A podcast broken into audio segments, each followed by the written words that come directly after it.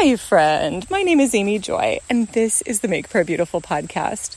My fourth son's name is not Joseph, even though he goes by Joe. His name is Jonadab, which he's the only Jonadab I know. And the story of his name is, to me, beautiful and pertinent in this season.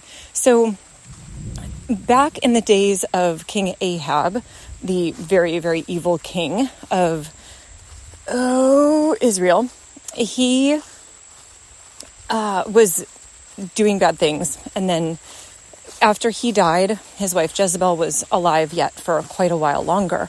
And at one point, we learn about her downfall, that the military commander Jehu drove his chariot up to the palace along with his friend Jonadab, who was in the chariot with him. And then eunuchs up with Jezebel threw her down out of the upper room, and she perished. So that was the end of her. And in the way that I would reconstruct this story, I think you have this sense of like, here's Jehu. He's fed up with how evil the Israelites have been. And so he's ready to bring about change.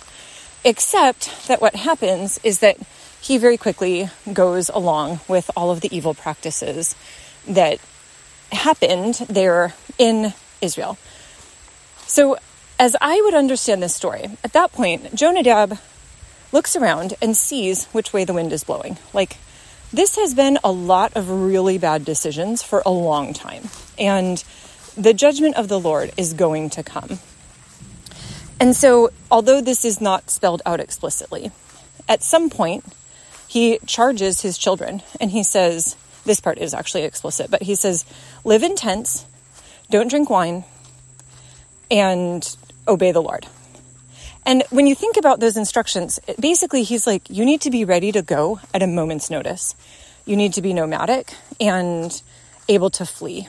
And don't drink wine because it will cloud your thinking process. And whenever it's time for the judgment of God to come, you don't want to be in a drunken stupor when that happens, is how I would interpret that.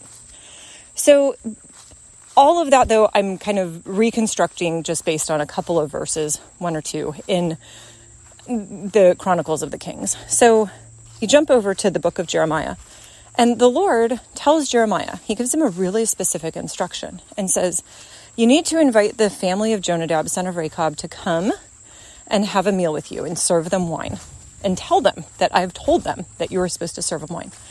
So Jeremiah prepares this meal, and he prepares the wine, and he invites the family, and they come in and they sit down and they say, we're not going to drink the wine. And he was like, what? And they said, our father, Jonadab, son of Rechab, told us to live in tents and to not drink wine. And we have obeyed his word from that day until this.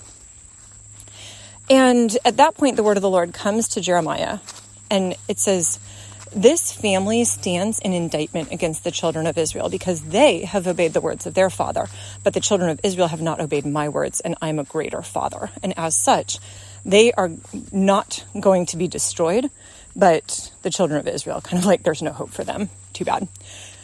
And so when I think about this story, it's already a very cool story, right? I had read it or skimmed over it in a book I was reviewing some years before I was expecting Joe, and we were looking for a J name, and I was sitting in a church service, and it felt like the Lord said, look at the book of Jeremiah. So I turned over page after page, and I think it's not till Jeremiah 35 that the story shows up. And when I saw that it was a J name, I got goosebumps, and it was like, oh my goodness, that's his name. There it is. It's very exciting. But what I hadn't really remembered was, when they say we've obeyed the words of Jonadab, our father, it's not like my boy's father's name is Phil. It's not something that was 15 years before, which would already be pretty impressive. No, this would be 250 years have gone by since the overthrow of Jezebel and the continuation of all of these rotten kings, one after another. So if you think about it from our perspective, it would be sort of like if George Washington had said something to Thomas Jefferson, like, by the way, this country's not going to be able to make it. And That's how long ago. You think about all of the history that's happened in the United States over the last 250 years. It's a tremendously long time. And here they are all that time living in tents, not drinking wine, alert, watchful, ready to get out when it's time. And I say all of that because it's, to me, it's very precious that there are people who remain that obedient. And it's precious that even in the face of Jeremiah, the man of God, telling them, like, I was supposed to offer you wine. Like, this was a specific instruction from the Lord. And yet, if they had obeyed Jeremiah, assuming that they understood what the Lord was meaning, they would have missed the whole point. But they had built up their muscle memory of resistance over 250 years of being invited to social gatherings and mocked because they weren't cooperating with the signs of the times. They had built up this core in themselves. Like, our identity is to resist. Our identity is not to go along with the flow. Our identity is to be different and to be watchful and to be faithful. And so, Lord, I'm asking that in the places where we see things that are not as they ought to be, that you would give us a backbone of steel to be able to resist the way the culture seeks to bend us. Lord, I love that there's this promise that because of their faithfulness, that someone in their family line even today continues to walk the earth being faithful.